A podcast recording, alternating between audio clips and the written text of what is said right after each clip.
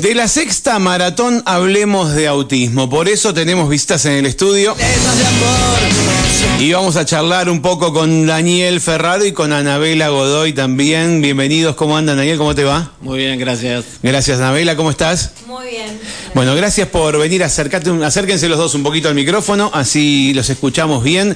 Bueno, se viene la, la sexta maratón. Para, ¿el año pasado hubo? No la, la quinta fue el 2019 y después por el contexto. Eso te iba a decir, después de la pandemia eh, no, no tuvimos nuevamente maratón Hablemos de Autismo. No, el año pasado nos reunimos, pero bueno, con los protocolos de barbijo y demás es como que decidimos no no convocar a la maratón. Así que volvemos este año. Bien, bueno, para, como el público se renueva, vamos a contar un poquito de qué se trata esta, esta maratón, eh, por, qué, por qué es el 2 de abril. Vamos a poner un poquito en contexto, porque pasaron varios años desde la última sí, vez. El, el, contexto, bueno, en el 2007 Naciones Unidas decreta el 2 de abril como el día de, de toma de conciencia del autismo. Claro. es una fecha a nivel internacional. Eh, así que bueno, empezamos en el 2012, 2013 de a poquito a juntarnos en la plaza y a Facundo Romera eh, a fines del 2014 dijo, ¿por qué no hacemos una maratón? Y ahí Sí. arrancamos en el 2015 con la primera maratón y la verdad es, es una maratón simbólica, es más eh, una excusa para Es juntarnos. visibilizar eh, totalmente, vestirnos de azul y... La, la condición y la verdad fue las últimas ediciones ver esa cantidad de gente vestida de azul fue wow. Así que ¿Cómo fue la evolución de esta maratón? ¿Te acordás en cuanto a participantes? y arrancamos creo con 600, después 800. Ah, bueno, igual ya arrancaron bien, digamos, Sí, no es que arran- arrancaron Arrancamos bien y, Sí. y la última creo que 1200, 1400 personas. Mira. Así que fue wow. Así que en esta edición tenemos únicamente 5K, la 10K por una cuestión de logística decidimos no hacerla. Salimos con, con muy poco tiempo de anticipación, pero bueno, hacemos los 5K. ¿De dónde sale? De Plaza San Martín hacemos hasta la costanera, de ahí subimos al ex Hotel Sol y pegamos la vuelta. Bien, igual que la otra vez, digo, el que quiere correr, corre, el que quiere caminar, camina, el que quiere Exacto, patinar, puede- patina. ¿no? Exactamente, Se sí. puede caminar, Sí, sí. nosotros vamos caminando en familia. Sí, sí, la verdad es súper inclusiva porque, bueno, van eh, papás, chicos, abuelos, así que la verdad es que como que es lo, lo que decíamos recién, es una excusa para juntarnos y, y hablar sobre autismo y visibilizar esta condición. Contamos un poquito acerca del trabajo de la Asociación Civil Te Acompañamos, que, que es quien organiza esta, esta maratón. Eh, como trabajo de la asociación en la provincia hay dos, eh, nosotros y la que está en Neuquén Capital, que es Lazos Azules. Eh, la asociación tiene como finalidad difusi- la difusión exclusivamente. De hecho, con, con lo que recaudamos, tenemos previsto un par de charlas para mayo, para junio, y siempre han venido, la verdad, hemos tenido el privilegio de invitar a, a gente muy grosa a nivel médico y psicológico que habla de autismo. La verdad que con referentes a nivel nacional han venido unos- una, una banda de gente, así que bueno, la, la, la, la maratón es como para juntar y, y solventar gastos de, Claro, claro, de claro. la asociación, es decir, balances y todo lo que implica personería jurídica, ¿no? Eh, eh, obviamente siempre tratamos de entrevistar a, a tus invitados, a los, a los invitados que traen desde la asociación para poder charlar sobre autismo con, con los profesionales, pero, pero igual aprovecho para, para preguntarte, más allá de que, de, de que digamos, no seas un profesional del te- de la temática, pero sí tenés mucha experiencia, tienen, profesional. eh, sobre... Es profesional, ¿eh? ¿eh? Es, profesional. del tema, sí, sí. Eh, sobre la evolución, ¿no? De- de, por un lado, la detección y por otro lado, eh, la convivencia, porque iba a decir tratamiento, me parece que no es, no es la palabra adecuada, sino... o- o- Hablo de, de tratar el tema eh, y, de, y de co- de la convivencia. Eh, ¿Podés hablar de cómo evolucionó eso en los últimos años, desde, desde que arrancaste con esta carrera eh, a- ahora? Eh, ¿Hubo muchos cambios? Creo que el- el- obviamente cuanto más hablemos de esto, eh, el, el otro, digo, por el vecino, eh, o las instituciones, sea eh, escuela, club o lo que sea, es como que van tomando más conciencia y a veces los chicos eh, no tienen un rasgo exterior que, que Claro. los identifique, entonces bueno, pasan, pasan por, por, por chicos con, con determinadas con determinadas características como, como que son, eh, no sé, caprichosos. Entonces, bueno, a veces no, no, no tienen contacto visual, no responden a, a una consigna y pasan como caprichosos. En el supermercado, yo me acuerdo, bueno, Nacho cumple 23. Ah, El 2 de abril. no, 23. Así ¿El que- 2 de abril? El 2 de abril, así Sí. que estamos, bueno, con una trayectoria de 20 años. Eh, hola, Carlos. Bueno, Se suma Carlos acá a la Ahora, mesa. ahí él iba a hacerlo cuando se acercaba el micrófono. ¿Qué tal, Carlos? ¿Cómo te va? Buen día. Muy bien. Bueno, lo sumamos a, a- a la charla, Carlos. ¿Cómo te va? Bien, bien, todo bien por suerte. Me decías. Eh, y, mm, y esta cuestión de, de hablar un poco más, a veces un- es decir, el ir al supermercado era un tema, es decir, la, la, la cola o la Eso te decir, la- por, el, por, cola. por encontrarse con un montón de gente. La cola, la, es- la espera en general, bueno, lo- Carlos también es papá y, y todos tenemos, bueno, los chicos tienen algunos rasgos en común o características en común más que rasgos, pero bueno, la sensibilidad auditiva o, o olfativa, sensorial es bastante fuerte, entonces bueno, la espera en un supermercado está, ahora está...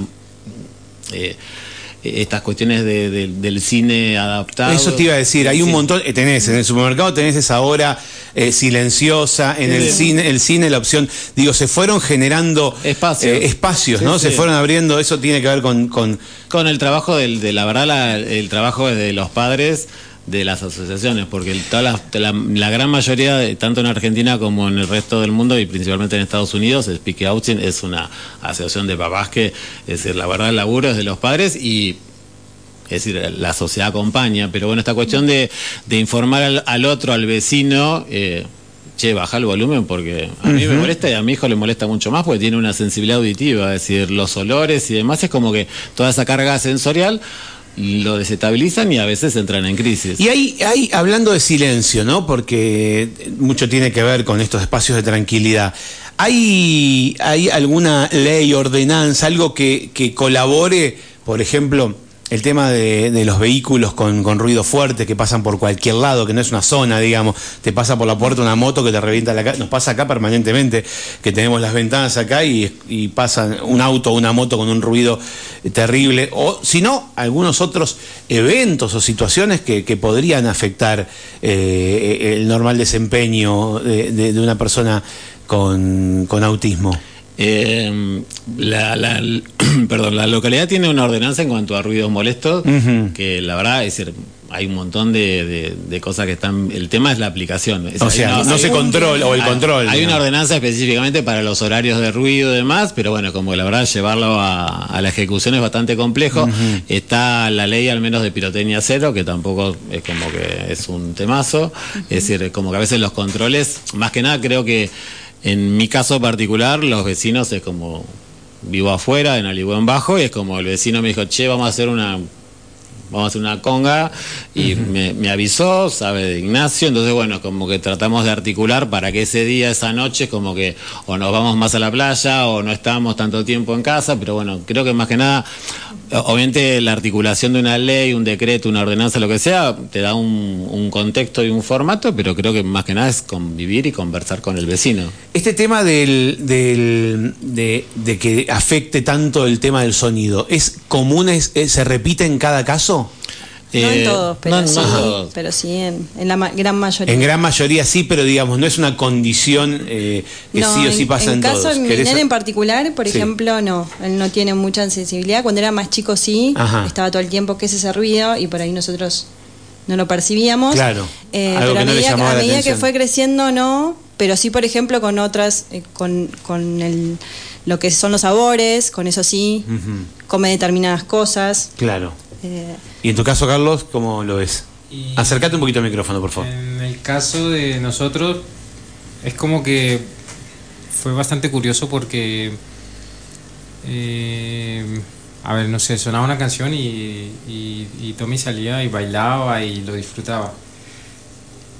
Pero es como que él va teniendo como un límite en donde si lo supera, eh, lo colapsa y ya está. Se transforma, en, en vez de ser algo lindo, se transforma en algo que lo, lo desubica, Claro. lo coloca, ya es como que se hace bolita, se tapa los oídos.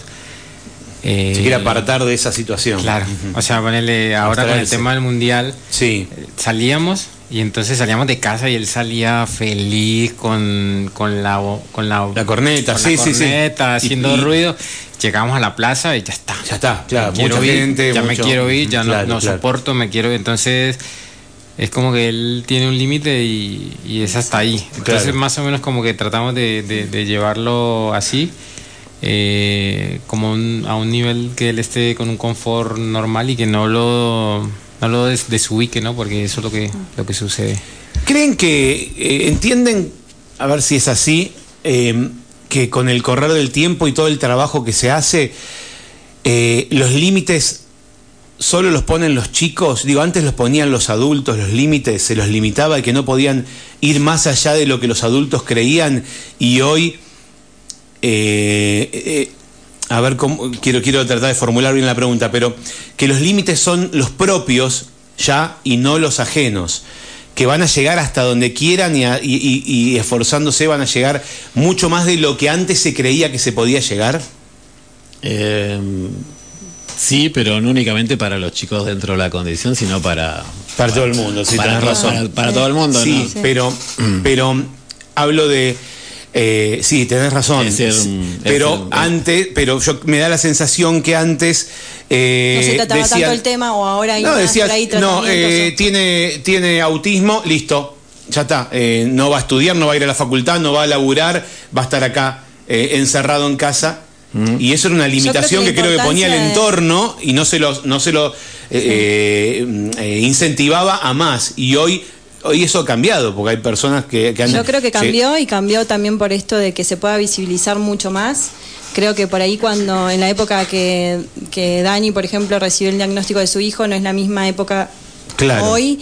Eh, esto, hacer estas cosas como la maratón, como charlas, eh, charlas en las escuelas para los docentes, ¿no? Para la gente que está en contacto directo con los chicos también, eh, son muy importantes para, para que también los chicos avancen en un montón de situaciones, porque si ellos no pueden compartir esos lugares, eh, ya sea porque no hay una persona apta o que no sepa el tema, entonces no te lo acepten, por ejemplo, eh, no los ayuda a crecer, no los, no los ayuda tampoco mucho a, a dar estos pequeños pasitos como... Dijiste no los acepten. ¿Hay institución, hay colegios de San Martín que no aceptan chicos con, con esta condición? ¿Eh?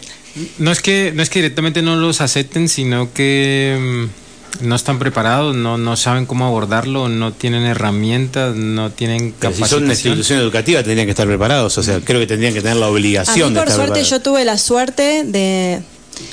Yo tuve la suerte de que las instituciones que mi hijo fue, siempre fue súper aceptado. Y no solo eso, sino que la maestra que le ha tocado, Jardín 12, Colegio Iseble ahora, eh, la verdad que me saco el sombrero. eh, eh, ellos quisieron eh, agarrar el toro por las astas, por así decir, y decir, bueno, a ver de qué se trata, superarse. Por ahí la señorita que justo le tocó no sabía el tema y ella sola se puso a leer y a darle la vuelta, ¿no? y eso, claro. como familia te hace sentir. Ahora que en San Martín de los Andes exista instituciones, por oído, sé que sí. Eh, que bueno, los- lo que queremos lograr es eso, qué sé yo, no sé, a mí en un futuro me gustaría dejarle a mi hijo eh, una sociedad en donde sea eh, más entendido todo este tema y con mucha más empatía, lógicamente, ¿no? Para todos. También, Carlos. también sucede que en el caso de nosotros, eh, nosotros no sabíamos, la institución no sabía y mi hijo no sabía. Ajá. Entonces, ese es el problema. Que sabemos que algo está pasando, pero al no estar eh, diagnosticado, eh, es un torbellino. ¿Y cómo fue que lo diagnosticaron? Eh, em- em- em- empezaron con alarmas, o sea, empezó... Empezaron a sonar alarmas, tal cual, sí, alarmas sí, en sí. el cole, muchos problemas, muchos problemas de, de- de relación social, eh, mucho bullying Ajá. hacia él, físico y... ¿Y el colegio qué hacía? Entonces, el colegio siempre lo aborda como desde un, un, un tema puntual, como de no, esto eh, es como que es un malentendido y vamos a, a guiarlos porque los roles de los chicos, y, pero, pero no lo abordan desde, desde lo o clínico, o médico, o psicológico, sino como algo claro. como, de comportamiento ¿Y puntual. consultaste a un pediatra, a un Entonces, médico? Claro, Sí. entonces la pediatra mm, eh, nos venía diciendo, eh, ¿por qué no lo llevan? ¿Por qué no lo llevan? ¿Por qué no lo llevan? Y bueno, ¿A dónde? eh, a la psicóloga. Ajá. A la psicóloga. Es como, Sí. como lo, por donde se empieza o por donde empezamos nosotros, ¿no? Que es como para una evaluación inicial. Hay un Y- test, ¿no? Habíamos hecho una vez. eh, Ah, habíamos Sí, había- igual, igual al menos, para, igual que lo termina Perdón, eh, ahora Carlos terminas de contar. termina de eh. explicar, Carlos, es como que eh, primero no es una enfermedad, entonces no tenés un solo test, hay que hacer varios test, Ajá. unos es helados, Sí. eh, hay, hay- es decir, A2. eh, A2 que son es un- un- una evaluación, hay Sí. otros screening, eh, está el MCHAT que es el básico, Sí. que, que- que- que sirve para otras patologías también y demás, otro tipo de trastornos, pero eh, ese también es otro, es decir, es como tenés que cruzar varios estudios y, es- y en sí es por observación clínica, es como que vos tenés que ir a un profesional, sea un médico psiquiatra, un médico neurólogo, un psicólogo que se especialice en autismo, y es como que vas mechando varias información y es como que Se concluye. se concluye que, que sí, y, el- y- y obviamente tenés que hacer una adaptación en cuanto a la currícula, a- a- al tipo de tratamiento. Ahora y que nos cuente Carlos, cómo- bueno, finalmente fue una psicóloga. Y es como que empieza todo un proceso, un proceso de, de- de- de averiguar qué es lo que pasa eh, y, si, y si hay algo que, que realmente esté sucediendo o simplemente es, es un caso puntual de, de- de un malentendido en la escuela. Entonces, bueno, lo, lo revisa, tiene, un, tiene una cita con la, con la psicóloga. Después, bueno, ella nos dice, bueno, sí, hay que, hay que ir con una psicopedagoga. Y em, eh, avanzamos con eso. Después, bueno, psicopedagoga. Después pasamos a... La psicopedagoga le realiza un, un- un- Un unos test, tests unas evaluaciones, sí. y, le, sí, y, les y le hace como unas, unas terapias varios meses en donde se obtienen un- unos resultados, pero no es concluyente. Claro. Porque eh, es ahí donde, donde está lo complicado de este asunto y es que ahora es, es un espectro que es demasiado amplio. Claro. Entonces, en el caso puntual de, de- de- de mi hijo, eh, es como que yo, yo lo veo y lo veo normal. Para mí eh, es como cualquier pibe más. eh, pero después cuando ya empezás a entender un montón de situaciones, ya te das cuenta que es muy particular lo que, lo que hace. O sea, por ejemplo, eh, el hombre es un gran lector, Sí. y tiene nueve años y lee, lee tres libros a la vez eh, y entonces esas cosas empiezan a, a- a- a hacerte como, como que hace mucho foco en ciertas cosas, ¿no? O sea, como que se concentra y eh, tiene unos gustos muy específicos. Eh, entonces, bueno, para eso está como, como todo esto de, de- de- de la guía que nos va dando la- la- los, los psicólogos. Pero como no es concluyente, entonces se sigue avanzando. Se sigue avanzando. Eh, Pero nunca llegaron entonces al diagnóstico concluyente o en esa etapa. no, entonces seguimos avanzando Sí. y entonces ya después se le empiezan a practicar otro tipo de, test más, más específicos como helados eh, y evaluaciones con, con psicólogos que ya están Claro, que se especializan en ese tema, en, el como- autismo. Como, claro. explica Daniel, es algo muy eh, visual, eh, que eh, lo, lo cla- lo clasifican a través de la observación, ¿no? Claro. Entonces van observándolo, le van corriendo los test y van viendo las reacciones que él va teniendo eh, a ciertas situaciones y a ciertos eventos. Entonces, eso permite irlos como clasificando dentro de, dentro de esa variedad. Claro, porque el Esa- espectro es enorme. Sí, sí. Eh, ¿Pudiste dejarlo en el mismo colegio? ¿Se adaptó al colegio o tuviste No, que cambiarlo? No, entonces, bueno, eh, como había ya, ya, como que había muchas situaciones y muchos lazos rotos. Ujú. Claro, eh, claro, claro. Entonces lo que hicimos fue, bueno, eh, ya sabemos qué está pasando. Ujú. ¿sí? Eh, ya tenemos más herramientas para entenderlo, para ayudarlo, para que él se entienda, para que él también de alguna manera se acomode y logren... eh, porque esto es así, es como que él tiene que encajar. No debería ser tan así, pero pero pero la realidad es que si él va a una escuela donde de alguna manera los chicos se comportan con ciertos patrones que son los normales, digamos, de, de- y por ahí él tiene otro modo, entonces lo que lo que se busca es por ahí que, que de alguna manera él logra encajar, ¿sí? y también que exista una empatía de parte de, de- de ese lugar hacia él, eh, para que entiendan que o sea, el cerebro de él funciona así y, y por ahí como que, como que sean más empáticos, ¿no? Sí, sí, sí, está clarísimo.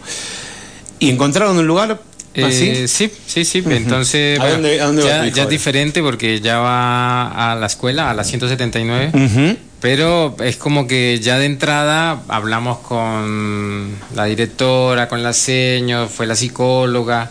eh, es como que lo tenemos eh, contextualizado, ¿sí? Y bueno, eso nos permite como otro tipo de herramientas para él, eh, a- para apoyarlo, para que, para que digamos tenga una vida más tranquila, ¿no? Ahí la Eh, importancia del diagnóstico, ¿no? También. Totalmente. Porque por ahí uno dice, bueno, no me, no me importa, por ahí uno como papá cuando sabes el, el tema del título, ¿no? De, de qué tiene mi hijo, pero sí es importante saber dónde ubicarlo para saber por dónde Ah, es arrancar. importante conocer también qué opciones tenemos en la ciudad, ¿no? Y saber dónde no ir directamente. Me parece que no, no, pero para no perder tiempo y para no pasar malos momentos, porque los, malos momentos no duran no cinco minutos. No, no, es ir a ver una película que no te gusta, te levantás y te vas. Vives la pasan para la miércoles, donde no tienen la contención que necesitan, teniendo opciones que ya sabemos que hay, que hay lugares con mayor voluntad para, para que esto para que esto esté bien encaminado y te ahorras un montón de disgustos. Por eso está bueno, bueno, eso eh, supongo que eh, es una charla más profunda. Sí. Eh, se encuentran que hay padres que no quieren conocer el diagnóstico, que padres, madres, que, mm, que, que tratan de esquivarle el bulto y, y de, de- de- de negar lo que está pasando, entonces no hacen y se demora un poco más, a la larga en algún momento se va a conocer, pero digo que se demore un poco más en, eh, en, en ir a hacer una consulta, en...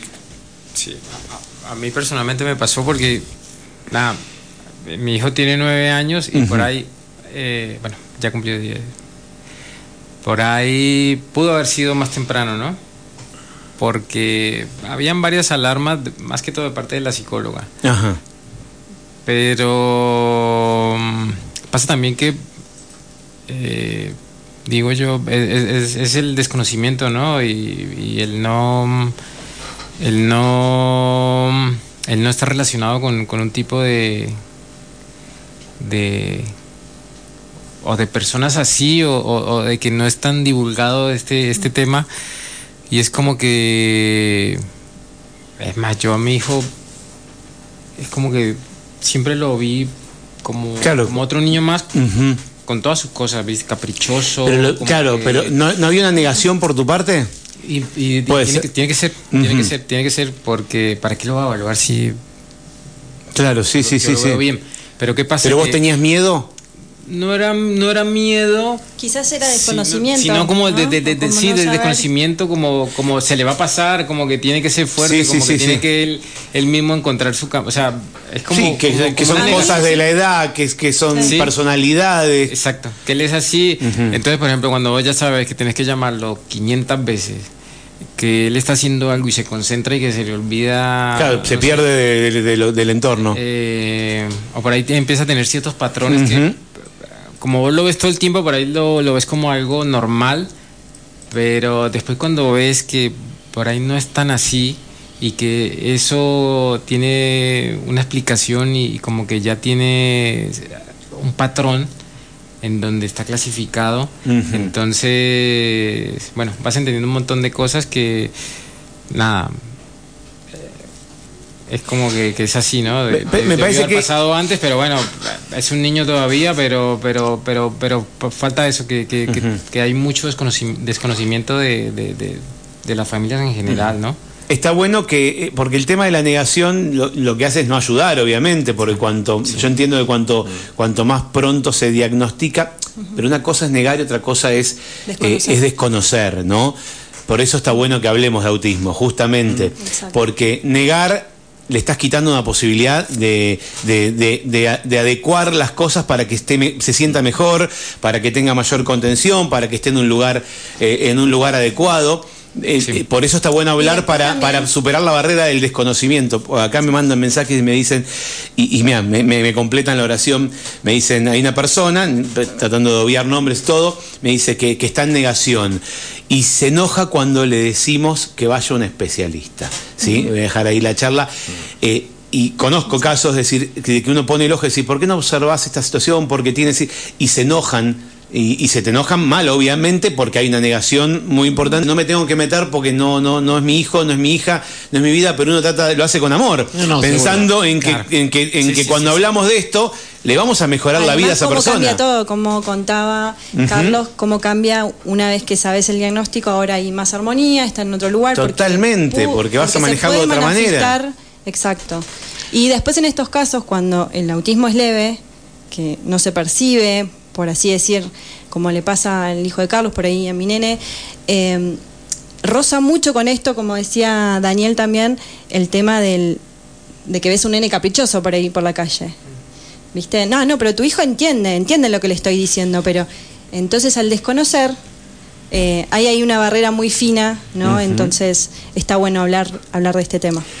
Daniel, vos, que- vos que, que contás con, con mucha más experiencia, ¿qué decís? Eh, con el tema de la negación, eh, obviamente yo puedo hablar de, de mi, mi- experiencia y, y es como que salimos a, a ver qué había, es decir, como, como podíamos, eh, en- Claro, claro, había redes claro. sociales, información había muy poca, es como que... El la- tema era diferente también. era, ¿no? era otra la movida en el pueblo, es decir, la- la- los tratamientos. Hoy hay muchos, hay una banda de, de profesionales que se han capacitado. El lado se puede hacer acá, es como que Claro. todos los estudios, no- hay todo un protocolo para, para hacer antes de, de la observación clínica, que son auditivos, de resonancia, fragilidad X, y hay un montón de cosas como para hacer. Eh, con el tema de la negación, creo que creo que cada persona y cada familia tiene su proceso. Eh, yo he visto eh, familias y es decir, me tengo que callar la boca porque no le puedo ir a decir, es su proceso. En algún momento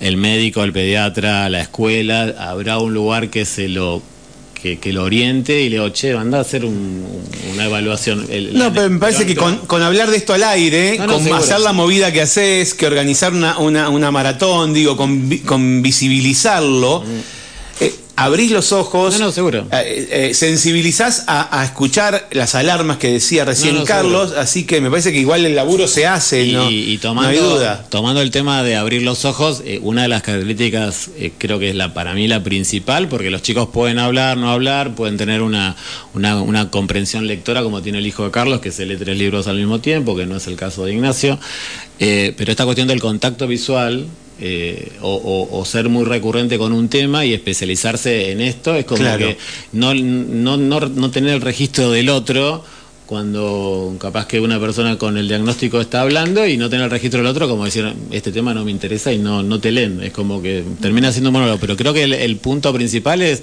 esta cuestión de no hacer el contacto visual que también como sociedad Y también hay, hay diferentes casos, ¿no? Con el tema, quiero aclarar esto porque el, el tema del contacto visual no siempre está bien, ¿no? Bien marcado, por así decir. En el caso de mi nene es, él te hace contacto visual, pero cuando alguien lo va a retar o cuando sabe que es algo por ahí que no es mu- de su interés, el contacto no es mucho. Ajá. Es más, eh, es como que Te se baja le la molesta, vista, o claro, no- no te pueden algo- mirar. Sí, cierra los ojos.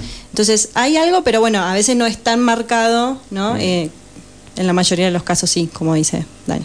Y, y yo, perdón, con el tema del contacto visual me llama mucho la atención esto de ir caminando por la calle y, y es como que vas caminando por la calle y el contacto con el vecino no lo tenés más porque vamos todos en, Con el caminando con el celular. Es como que Claro. e- esa Sí, cuestión sí, a mí sí, me, sí. me- es decir, es como que no era como hace 10 años atrás que ¿Qué pasa con los chicos, las chicas con, con autismo, con los celulares?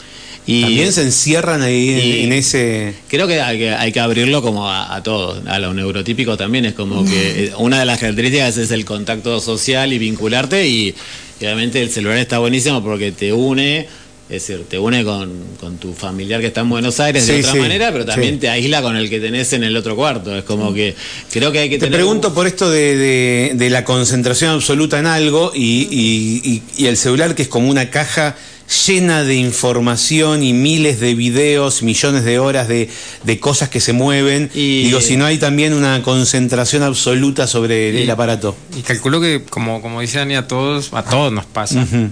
Eh, de la parte, o lo que nosotros aplicamos es que tratamos de que si él va a usar un aparato, eh, sea como para una tarea específica, hacer una actividad.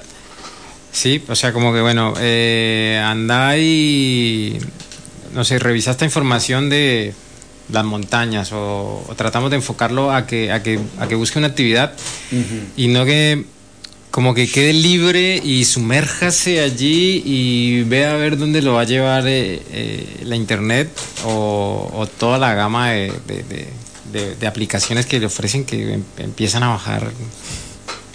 Y, y se llenan y hay tanta eh, variedad, Entonces, claro. Es como que es, es tan amplio que, que- que- que al final sí te absorbe de, de- de una manera que no terminas de... O sea, como que no tiene un inicio ni tiene un fin. Porque estás revisando algo y te salta otra cosa. Y entonces eh, saltas a ese lugar y vas a otro lado. Y así sucesivamente. Y controlado por tiempo. Entonces tener media hora, ahora después del cole y no sé, media hora después de la merienda y ya está. Claro, se bastante le- se- se controlado, limita. Pero, pero yo pienso que debe ser para todos. ¿Y cuando ser. cortan se enojan? Cuando Ahí. se te acabó el tiempo. En mi caso, sí, yo tengo que anticipar. Ajá. Y tratamos O sea, de- avisar, en, mira que te quedan Quedan 10 cinco, minutos. Sí, Sí, sí, las agujas cinco. del reloj. Claro. Fíjate que cuando la aguja llega acá, eh, es, pero sí. Viste que cada uno tiene sus métodos, cada, Sí, cada es tanto familia para es un los mundo. neurotípicos como. Igual hay, hay- esta cuestión. A todo el mundo, exactamente, La cuestión sí. que hablan, habla de los cronogramas, que son muy básicos en, Sí. en- en los primeros chiquitos cuando tienen están en el jardín, o los pictogramas, es como que armarle, es decir, tenés tu horario de la PCO y después entonces vas a tomar la leche, te bañas, es como que tenés armada un poco la rutina y es como que los cronogramas son son para, para todo, es decir, tu agenda diaria es como que agarrás, bueno, vengo a la radio, me voy a laburar, voy al gimnasio, ando en bici, como que los cronogramas, esto de, es decir, Sí, le sirve a todo el mundo, no, no solamente a una persona con autismo. Los claro. chicos dentro de la condición es como que se organizan mucho más y, y los cronogramas son básicos, igual que los pictogramas. Esto, ponerle una imagen es como que está buenísimo, como que ayuda, ayuda un montón. De hecho, hay un montón de libros ahora que vienen con pictogramas. Ah, Entonces mirá vos, tenés, la, tenés la casita y no dice casa, dice... eh, Justo acá me mandaban un mensaje y tiene que ver con la pregunta que te hacía, eh, que les hacía, de, mm, de cómo cambiaban las cosas y me decían, antes iban directo a una escuela especial.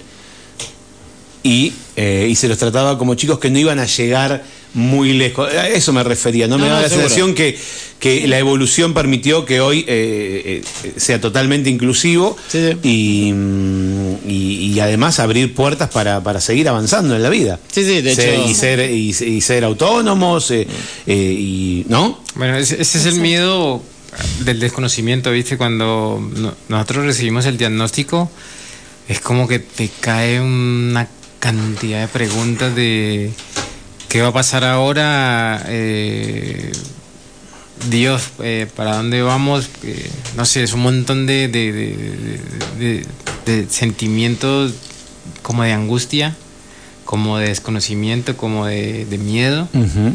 Eh, porque, no sé, en mi caso es como que sentí que, que algo andaba mal o que algo estaba mal. Ujú.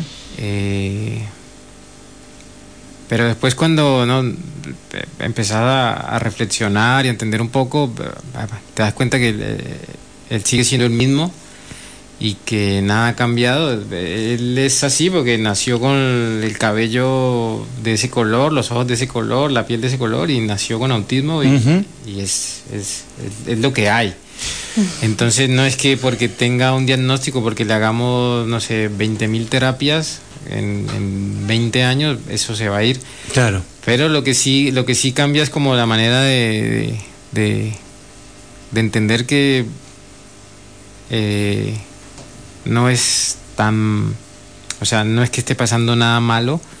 De hecho, es como tener el diagnóstico, está buenísimo poder entender el porqué de, de ciertas situaciones y también saber cómo, cómo ayudarlo, ¿no? Cómo, cómo darle herramientas para que para que él esté más tranquilo, para que, para que pueda encajar, porque eh, al final como que los retos más grandes son la parte social, ¿no? Sí, sí. Eh, el, el- el- el poder eh, eh, compartir con, con sus pares y Sí, con, relacionarse, vincularse.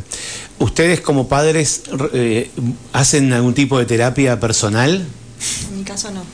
Eh, yo, yo sí, es decir, aparte de salir a correr y... No, no, pero digo terapia psicológica. No, pero es una terapia. Sí, no, seguro, seguro. una- Todo, todo hace bien, pero Sí, sí, yo... puedes salir a pescar también. Pero También es una digo, terapia, di- pero bueno. digo, ¿se busca algún tipo de apoyo psicológico para uno? Eh, No, no, No, es, no es obligatorio, digamos. no, no, no, yo de, mi- de la parte de nosotros no, pero, pero sí estaría bueno. Ajá. Sí estaría bueno porque, a ver, eh, yo hablo con mi esposa y le digo como que sí, no- normal, o sea, hay nenes que nacen así, hay otros que nacen a asá, Claro. y bueno, eh, Tommy nació con esto y lo asumimos y, y- y sentimos que lo asumimos como algo que, que, que- que está, digamos, asumido de manera normal.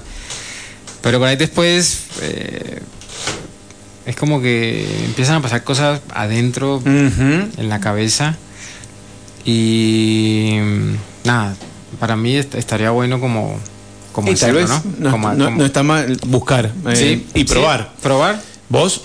Yo sí, yo sí. Yo igual, no, no- mi idea no era ahondar en cada uno de ustedes, sino conocerlo más genérico, ¿no? no, Igual, no meterme sí, en sí, la sí. vida de ustedes, Igual pero me- bueno. Me acuerdo en el 2012 con un grupo de, de acá de San Martín fuimos a, a Buenos Aires a unas charlas que daba CEUPA, que también es una agrupación de papás, y había un gringo que Fitzgerald Sí. eh, que decía si no podés generar el cambio en el otro, si no haces un cambio primero Claro, como- claro. La charla era de autismo, era de un programa Sunrise que vino acá una, no me acuerdo el nombre de la mamá, Sole creo, a- en el 2002 o 2011 a dar una capacitación hacia rasgos muy muy por arriba de, de ese- de esa técnica. Y a mí me llamó la atención y en esa charla es como que preguntó al menos eh, Fitzgerald eh, una mamá que, que tenía ganas de hacerse un tiempo para ella, salir a caminar y en, le digo, bueno, en el break a ver quién la acompaña fulanita a salir a caminar porque a veces los padres estamos pensando en, en el futuro, en todas las terapias, llevarlo acá, traerlo para acá y, Y no está bien uno con, y- con, uno, y, no ¿no? te haces un hueco de una hora para salir a caminar, es decir, terapia cada uno vendrá que lo... Estas charlas también son terapias, Sí, sí. juntarse con el otro, estar en la asociación, juntarnos a tomar un café eh, y bueno, Mm. esto y creo que no hay mejor cosa que dejarlos ser, Mm. que sean ellos mismos como son y que la sociedad pueda adaptarse a ellos, no que ellos tengan que encajar en, ¿no? Eh, y pero para eso que la sociedad los acepte eh, tiene que, que haber conocimiento del tema. Bien, bueno, hoy finalmente hablamos de autismo, no esperamos hasta el 2 de abril. Hoy en realidad, hoy es el día del síndrome de Down. Sí, sí. Eh, y- y- pero no, no, no, no tocamos ese tema hoy, lo vamos a dejar para otro día. Y hoy hablamos de autismo, que es el 2 de abril, el día de hablar de autismo. Eh, por eso se organiza esta maratón de 5 kilómetros el 2 de abril a las 3 y media de la tarde en Plaza San Martín. Contame, cuéntenme cómo se inscribe uno para participar, porque la idea es inscribirse para juntar plata. Eh, las inscripciones son en Austria, como Bien, años anteriores. sí. Austria tiene horario de 9 de la mañana a 9 de la noche. Bien. Eh, hay mm, dos o, o tres modalidades.